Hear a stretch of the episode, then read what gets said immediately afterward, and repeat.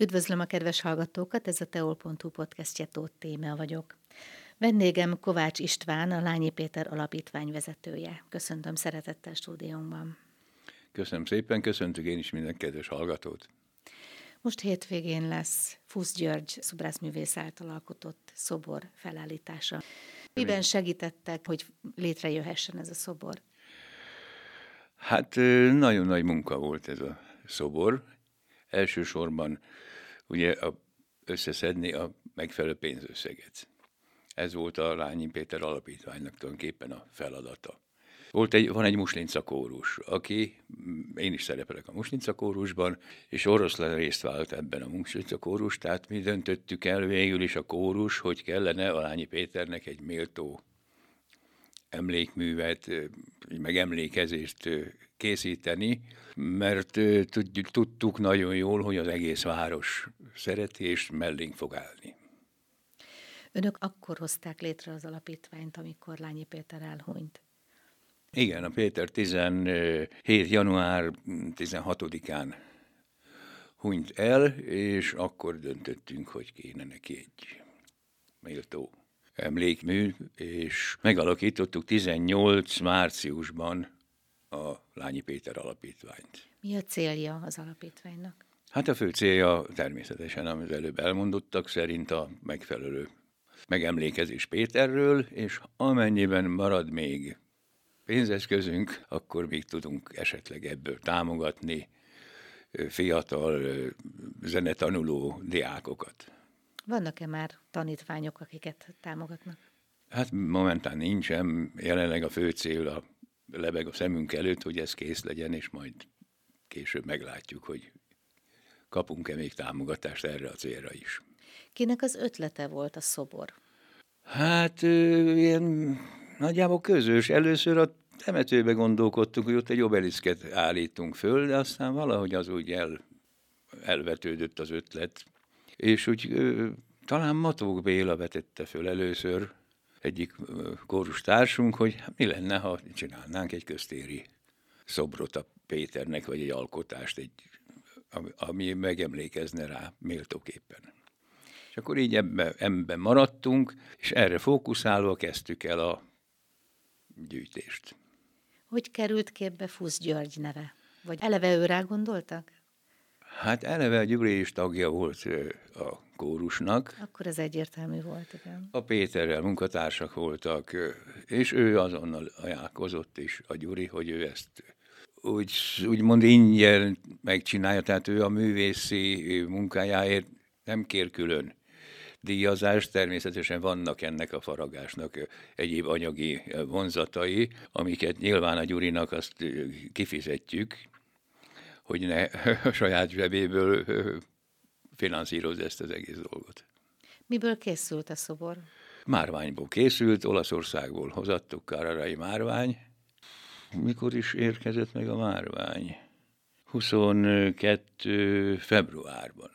Akkor érkezett meg a márvány? Akkor fizettük ki, és akkor valamikor nyár elején érkezett meg a, a márványtömbből. És onnantól kezdve neki is állt Fusz György a munkának? Hát akkor nem, mert lettek ilyen egészségügyi gondjai, derék probléma egyéb, ami miatt nem, de aztán az idén nyár elején állt neki, illetve mi sem sürgettük annyira, mert akkor már szóban volt, hogy itt a tér felújításra kerül, és akkor gondoltuk, hogy jobb lenne, ha a felújított téren kerülne el helyezésre ez a szobor. Egész pontosan hol lesz a helye? Hát egész pontosan itt a sajtóház mellett, a Liszt szobortól mintegy hat-nyolc méterre a sétány mellett. Vagyis még a zeneiskola mellett is. Zeneiskola mellett is, igen, igen, igen. Milyen az önök emléke Lányi Péterről? Hát csupa vidámság. A Péter nagyon vidám, nagyon pozitív ember volt a próbákon, az e-mailekben, amiből összehívott bennünket a próbára. Mindig úgy kezdte az e-mailt, hogy véreim, a kórustagoknak, a muslincáknak. Ekkor és ekkor próba, itt és itt fellépés, és stb. Stb. És ezt ő nagy, nagyon lelkesen intézte a kórusnak az ügyeit. Ő tartotta a kezében az összes fellépést, mindent? Igen, igen. igen. Ő volt a, abszolút mértékben a teljesen a kórusvezető. Hát ha jól tudom, a nevüket is ő találta ki. Igen, igen. Hát úgy történt. A névkitalálásra pontosan nem emlékszem, de a kórusnak az ötlete az a, a Lányi Péter és a Kapási Juli egyik alkalommal valahol talán Bácskában jártak egy ilyen népzenei népi együttesnek a megtekintésén, illetve tanácsadáson, nem tudom, és előző évben volt itt egy pécsi kórus, a pécsi nagy Bartók bordalkórus, aki többször nyert már ilyen világversenyeket, meg a kórus olimpiát, nem tudom miket, és jött az ötlet, hogy miért ne lehetne nálunk is ilyet szervezni, és akkor kiküldtek ötven-hatvan embernek, vagy talán még többnek is meghívót, akikről úgy feltételezték, hogy ebben partnerek lehetnek, mert ott szoktak lenni a rendezvényeken, vidámak, és ilyen szempontokat figyelme véve küldték szét a meghívót össze, és jöttünk, első próbákon voltunk ötven valahányan. Milyen helyeken jártak a kórussal? Hát zömmel itt a környékben, Dombóvárhőgyész, Regőj, Várdomb, de aztán eljutottunk Kalocsára is, eljutottunk Budapestre is, a, az újpesti bordal, illetve szüreti mulatságra, amit az újpesti városháza melletti téren tartottak. Volt, amit ingyen vállaltunk, akik nekem volt rá anyagi lehetőségük, hogy ezt finanszírozzák. Volt, aki csak egy buszt fizetett ki, és eljuttatott bennünket a helyszínre. Volt, ahol kaptunk egy kis fellépési díjat is, és akkor, mikor megtörtént ez az elhatározás, akkor a fellépési díjakat mind félretettük a emlékmű finanszírozása céljából. Milyen engedélyek kellettek ahhoz, hogy ez az emlékmű oda kerülhessen, ahova kerül? Hát tulajdonképpen a várostól kellett engedély, és a város természetesen hozzá is járult ehhez, sőt, anyagilag is támogatta az alapítványunkat ötszázezer forinttal. Tehát akkor a város is hozzájárult. Hozzájárult, hm. természetesen, igen. Egy-egy próbán milyen a hangulat? Hogy képzeljük el a meglett férfi embereket a próbán? Hát a próbán mindig vidám hangulat, mert szomorúan bordalt énekelni, az kizár dolog. Sőt, bor nélkül bordalt énekelni abszolút dőreség. Hát még bor is van. Időnként bor is előfordul. Ha valakinek nevenapja, születésnapja, akkor hoz egy-két palack bort. Már jön az e-mail, hogy poharat hozza mindenki, és akkor borral énekelünk. Milyen a hangulat? Ezek szerint nagyon jó. Vidám hangulat van minden esetben. Igen, igen. Hány tagja van most a kórusnak? Hát most már keves, fogyunk nagyon, nagyon fogyunk. Hát jó indulattal ilyen tizenhét-nyolc fő a kórus tagsága, negyvenegy néhányból. Jó néhányan kiléptek a Péter halála után, abba hagyták, a Péternek a vonzereje az sokat számított nekik, és a, folytattuk olyan huszonegy néhányan, de már vannak hetvenöt éves kórustagok is, akik már azt mondták, hogy lassan elég nekik, mert itt fáj, ott fáj. Jönnek a betegségek, és már nem bírják. Különösen azt, hogy hétvégén elutazni bárhova, és később hazajönni. Tehát ez azért egy, van, akinek megterhelő. Kik voltak az adományozók, akik segítették a szobor létrejöttét? Nagyon sok ember, ötven-hatvan fő közötti ember adakozott, ki többet, ki kevesebbet, volt, aki csak kétezer forintot, volt, aki háromszázezer forintot adott ebbe a, ennek a célnak a megvalósítására.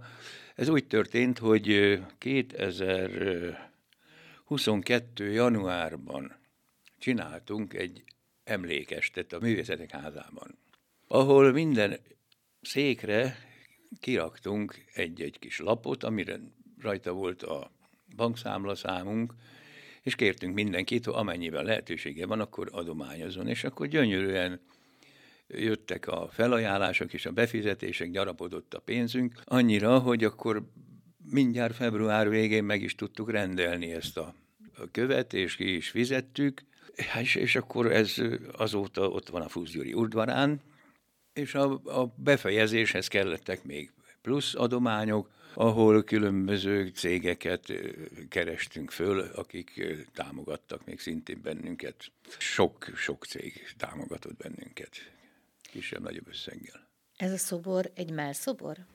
Nem, ez egy nonfiguratív szobor. Uh-huh. Tehát a, lesz egy stilizált zongora az egyik részén, a másik részén pedig egy ilyen kis, egy kis boros pohár, egy kis élettel kapcsolatos dolgok, de hát ez majd legyen mindenkinek a fantáziájára bízva, hogy mit lát bele ebbe a kis alkotásba. Tehát akkor ez egy emlékszobor, és nem konkrétan Lányi Péter szobra. Igen, igen, igen. Lesz-e egy emléktábla hozzá? Lesz egy emléktábla. A Gyuri barátunk el is keresztelte a szobrot, a zongora művész lesz a szobornak az elnevezése, amin rajta lesz az emléktáblán ez a cím, rajta lesz még az, hogy ki készítette, és rajta lesz még a legfőbb támogatóink, akik nagyobb összeggel járultak hozzá a szobor megvalósításához, de ezúttal is megköszönöm mindenkinek a befizetését és támogatását, amiért nem győzünk elég hálásak lenni. Vannak-e tervei még az alapítványnak? Hát, amint az elején is mondtam, hogy ha lesz még anyagi eszközünk, akkor támogattunk fiatal zenetanuló diákokat. Kik az alapítvány tagjai? Az alapítvány tagjai a, a Lányi Kata, aki az alapítványt tette a mi sugallatunkra, aztán Ágostoni Véres Kornélia, a zeneiskola igazgatója, Orbán Gyuri, aki szintén pedagógus, a Lányi Péternek régió barátja, együtt dolgoztak német színházba itt ott a pályafutásuk során, valamint a Katának a párja volt a Blaskovics Péter, aki most már kicsit hátrébb állt az alapítványtól, tehát olyan aktívan nem vesz részt benne, valamint én. És engem kiáltottak ki a kuratórium elnökének, úgyhogy én vittem az oroszlán részét a dolognak. Várnak-e még több embert is az alapítványba? Tulajdonképpen az alapítványban nem várunk több embert, támogatókat várunk. A kórusban várnak-e még több embert? A kórusban nagyon várunk még embereket, fiatalokat különösen, akiknek át tudnánk adni a lelkesedésünket, a éneknek, a bornak a tiszteletét, örömét, meg ezt az egész érzést, amit ez okoz nekünk. Kerestek-e már új tagokat valamilyen szinten? Ö, kerestünk természetesen. Jött is egy fiatal srác, a Dani, aki közben született kisgyereke, és föladta. Nem tudott gyerek mellett, nem tud részt venni a próbákon, apai elfoglaltságai vannak, családfői kötelezettségei.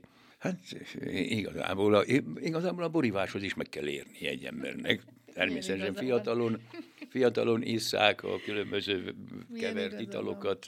Mi nyugdíjasok már könnyedén mozgunk, ha csak nem kapunk a nyakunkba egy-két unokát. Köszönöm, hogy eljött, és további sok sikert kívánok a kórusnak. Legyenek azért, duzzadjanak még egy kicsit. Köszönöm szépen. Önök a teol pont hu podcastjét hallották, viszont hallásra.